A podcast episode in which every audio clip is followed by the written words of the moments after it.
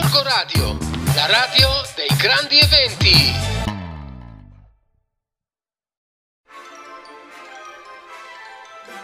Domenica è la festa del papà. Qualcuno di voi se n'era dimenticato? No problem. Qui è l'amica Ben Biblio che vi parla e proprio questa settimana volevo darvi un consiglio di lettura qui sulla nostra super radio Gorgo Radio proprio dedicata alla festa del papà. Lo scorso anno noi nella mitica libreria della Sofia, libreria martesana qui a Gorgonzola, abbiamo trovato questo straordinario albo illustrato Il mio papà è allora, è un libro esilarante perché veramente fa ridere quando lo leggi, perché ti immedesimi in tutta la lista di situazioni, di, eh, di esempi pratici di vita che questo papà vive che non puoi non immedesimarti, cioè ci, ti si ritrovi, forse perché sono elencati eh, gli infiniti difetti che questo papà ha, che eh, sono l'elenco infinito dei difetti che anche i nostri papà hanno, ma che abbiamo anche noi mamme, ovviamente, chi è che non ne ha di difetti. Però questo libro è talmente simpatico, talmente esilarante e insieme talmente dolce che noi ce ne siamo ovviamente innamorati. E come strano, dico, come è stato possibile? Noi non ci innamoriamo mai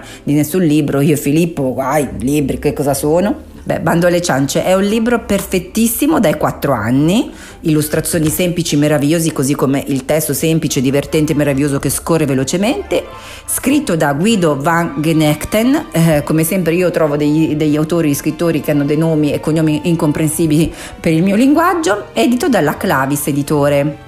Tra l'altro una, una casa editrice che eh, eh, è eh, a Cornaredo, una delle città vicinissime alla città in cui sono cresciuta io, nel nord-ovest milanese. Andate a darvi un giro, comunque è molto bella anche quella zona, non bella come la nostra però, eh, perché se no come mai avrei deciso di trasferirmici. Allora, il libro inizia proprio così, vi presento il mio papà, eh, lui beh è il tipico papà. E come sono i tipici papà? Eh, sono pasticcioni, sono burloni, ti mettono in imbarazzo, non si ricordano le cose. Ecco esattamente come il mio papà. In più mio papà, tra l'altro il nonno mitico nonno Tony, è anche uno scompigliato nonnino, super brontolone. Ed è uno dei difetti che amo di più di mio padre, forse perché sono uguali. Però ragazzi, guardate, è un libro stupendo. E non ho detto meraviglioso? Chi è, ragazzi di Gorgoraglio che mi prendete sempre in giro? Questo papà si comporta spesso come un bambino, parla addirittura come un bambino. Quando va allo zoo si diverte a imitare gli animali, nell'imbarazzo generale di chiunque, di, di qualsiasi componente della famiglia vi è mai capitato, a noi spesso e volentieri, soprattutto quando il nostro papino, che è un super milanese doc, cerca di parlare in teronengi, cioè nella mia lingua madre. Ma non ce la farà mai, non ce la farà mai, perché è troppo milanese, troppo milanese.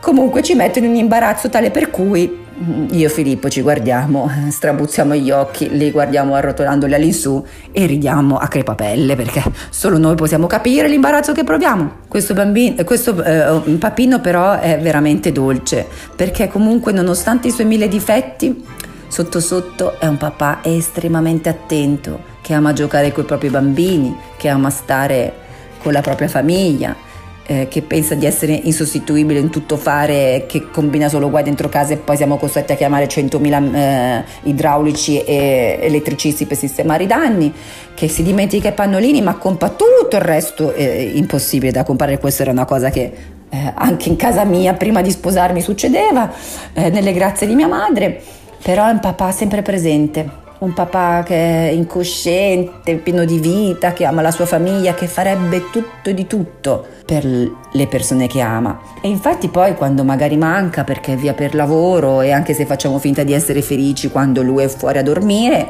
in realtà un po' ci manca perché è lui che ci fa divertire prima di andare a nanna, prima di leggere la storia della buonanotte. E quindi poi quando ritorna è una gioia infinita, una felicità estrema perché noi in realtà al nostro papino contadino e capirete presto perché gli vogliamo tanto, tanto, tanto bene e penso che alla maggior parte di noi il nostro papino, nonostante i 1565 miliardi, come direbbe Filippo, di difetti, noi li amiamo esattamente così. Evviva i papà, evviva la festa dei papà, papini, paponi. Vi amiamo. Un bacio dall'amica Ben Biblio.